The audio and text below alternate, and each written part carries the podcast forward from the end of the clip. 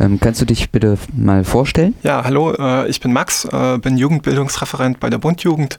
Äh, das ist der Jugendverband äh, vom BUND, vom Bund für Umwelt und Naturschutz Deutschlands. Dann wir unsere erste Frage, warum gibt es Massentierhaltung eigentlich?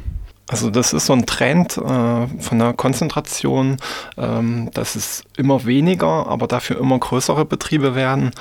Ähm, das hat damit zu tun, natürlich mit Geld, mit der Wirtschaftlichkeit. Also also ein großer, einen großen Stall zu betreiben kostet weniger als äh, viele kleine Ställe, äh, braucht weniger Personal. Ja, es ist ein gewisser Preisdruck da. Man will möglichst viel, möglichst billig produzieren. Äh, und große Ställe ähm, werden auch oft gefördert, mit finanziell gefördert, mit Mitteln von der EU oder vom Bund. Ähm, ja. Was bedeutet denn Massentierhaltung für die Tiere? Also unter welchen Bedingungen leben sie denn da? Massentierhaltung bedeutet, äh, dass viele Tiere äh, zusammengefercht sind, wenig Platz haben, dass sie eigentlich viel zu wenig Raum haben, dass sie sich nicht frei bewegen können, dass sie äh, nicht selbstbestimmt ja, sich bewegen können, nicht, nicht oft nicht an die Außenluft kommen.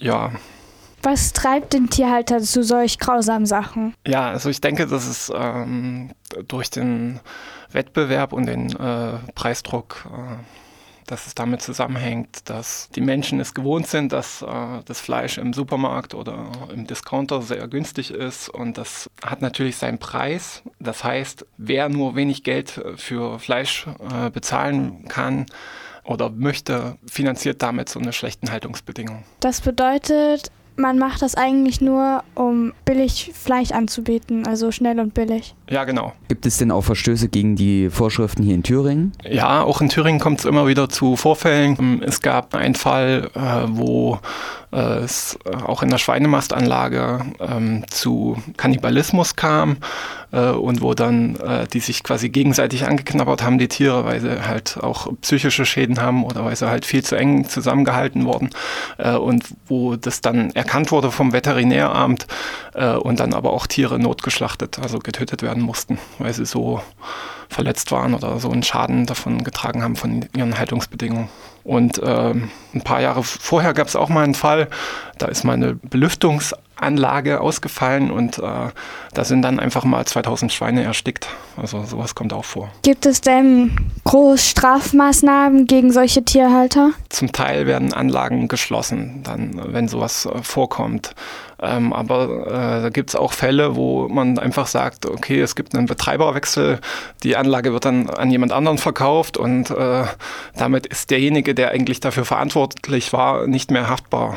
Ähm, dann läuft die Anlage einfach unter einem neuen Namen, unter einer neuen Firma weiter. Wie viele Betriebe der Massentierhaltung gibt es denn in Thüringen und welche Tiere werden dort hauptsächlich gehalten? Hm, also konkrete Zahlen kann ich gar nicht sagen. Ich weiß, dass bei der Schweinemast äh, sind es wohl über 100 äh, Anlagen. Das Problem ist auch gar nicht so die Anzahl, sondern äh, die Menge an Tieren, die da gehalten werden. Also es gibt teilweise Betriebe, die ähm, aufgeben, die also gerade kleinere Betriebe, die dann schließen Dafür kommen aber halt immer wieder neue Anlagen dazu mit mehr Tieren und immer größere. Äh, und äh, im speziellen Fall ähm, in Thüringen sind es ganz viele Schweinemastanlagen ähm, und aber auch für Geflügel, also Puten und Hühnchen. Okay, also es gibt ja auch sehr viele Proteste gegen Massentierhaltung, auch in Städten, aber gibt es so in den Orten direkt auch Proteste? Also lehnen sich die Menschen dort auch dagegen auf? Tun die was dagegen? Ja, also natürlich gibt es Demos. Ähm, insbesondere wenn irgendwie neue Anlagen geplant werden oder wenn neue gebaut werden sollen, dann gibt es oft auch Widerstand in der Bevölkerung. Dann äh, hier in Erfurt auch ganz konkret in Schwerborn war eine Anlage geplant, die jetzt auch gebaut wurde oder wird. Vielleicht ist sie auch schon fertig. Äh, dort hat sich eine Bürgerinitiative gegründet und äh, versucht eben durch eine Klage und durch Demonstration dagegen vorzugehen, um das zu verhindern, dass die neue Anlage gebaut wird. Was für Risiken entstehen denn beim Verbraucher, also beim Konsumenten, der das Fleisch dann kauft und verzehrt? Grundsätzlich kann man jetzt nicht sagen, dass es irgendwie schädlich ist, dieses Fleisch zu essen, weil es ist äh, genauso oder, oder ähnlich unbelastet. Ähm, aber natürlich, indem man solche Produkte kauft, ähm, unterstützt man eben diese Haltungsform. Und ähm, in der Massentierhaltung ist es üblich, dass äh, man äh, permanent Antibiotikas einsetzt, ähm, damit die Tiere nicht krank werden. Äh, das ist auch notwendig in gewisser Weise, weil eben so viele Tiere aufeinander sind, es eine entsprechend hohe Keimdichte gibt. Und ähm, das heißt, dort werden permanent Antibiotika gegeben ähm, und dadurch entstehen natürlich äh, bei den Bakterien oder bei den Erregern äh, Resistenzen gegen Antibiotika. Und äh, im schlimmsten Fall, ähm, wenn man dann selbst als Mensch krank ist und sich mit so einem resistenten Keim infiziert hat, äh, kann das sein, dass man dann zum Arzt geht und man kriegt ein Antibiotika und im besten Fall wirkt das dann nicht mehr, man bleibt krank und kann äh, ja im schlimmsten Fall daran sterben. Ähm, und ein anderer wichtiger Aspekt ist ähm, die Klimabilanz äh, von der Massentierhaltung. Also bei der äh, industriellen Tierproduktion äh, global gesehen fallen ca. 20 Prozent aller Treibhausgasemissionen äh, an. Äh, damit ist die Tierhaltung und die Tierproduktion ähm, ein großer Player im Bereich Klimawandel. Besteht denn ein geschmacklicher Unterschied zwischen Fleisch, das artgerecht gezüchtet wurde und solchem, das in Massentierhaltungsanlagen entstanden ist? Da kann ich als Vegetarier äh, keine gute oder keine zuverlässige Antwort geben. Äh, allerdings würde ich sagen, dass es teilweise schon Unterschiede gibt. Äh, das hat was damit zu tun, dass ein Tier, was sich natürlich bewegen kann, natürlich auch irgendwie mehr Muskeln aufbaut ähm, und also aus rein wissenschaftlicher Sicht äh, kann ich mir vorstellen, dass es äh, zumindest eine leicht andere Zusammensetzung hat und eine natürlichere Zusammensetzung und daher vielleicht auch besser schmeckt. Worauf kann ich als Konsument achten, wenn ich eben solche Tierhaltungen nicht unterstützen will? Also es gibt einen Verein, äh, oder ein, ein Siegel, äh, das heißt Neuland. Dort sind Kriterien drin, die unter anderem vom BUND, vom Deutschen Tierschutzbund und von der Arbeitsgemeinschaft bäuerlicher Landwirtschaft äh, erarbeitet worden und es bietet so eine Orientierung. Also die, das Fleisch, was wirklich dieses Siegel hat, hat relativ gute Haltungsbedingungen. Das heißt, stammt nicht aus Massentierhaltung. Das heißt, beim Kauf kann ich darauf achten, dass das Siegel auf der Verpackung ist und weiß somit, dass es nicht aus so einer Tierhaltung ist? Für das Neulandsiegel speziell ja. Ähm, wissen denn die Konsumenten auch, äh, wie das Fleisch hergestellt würde, wurde?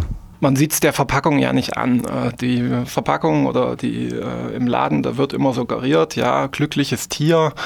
Und äh, jetzt äh, hat ja die Frau Klöckner angekündigt, äh, als die Bundeslandwirtschaftsministerin, äh, ein neues Tierwohl-Label wo es unterschiedliche Stufen geben soll.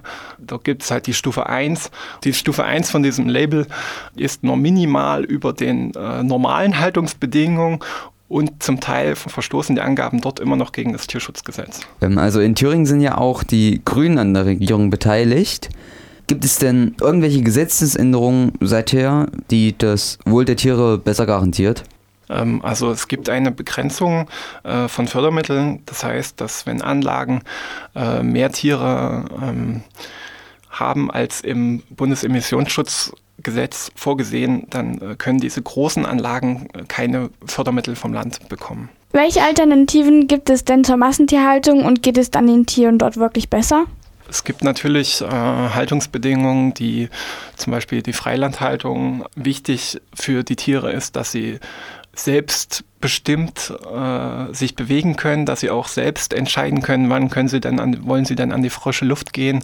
Äh, sie brauchen erstmal Zugang auch zu einem Außengelände und äh, der Zugang zum Beispiel muss so gestaltet sein, ähm, dass nicht in einer beispielsweise einer Geflügelmastanlage da irgendwie ein kleines Türchen ist und die Tiere, die irgendwie in der Mitte von der Anlage sind, überhaupt äh, also sich durchkämpfen müssten, um irgendwie rauszukommen. Da muss einfach ein Weg sein, dass die Tiere auch nach draußen kommen.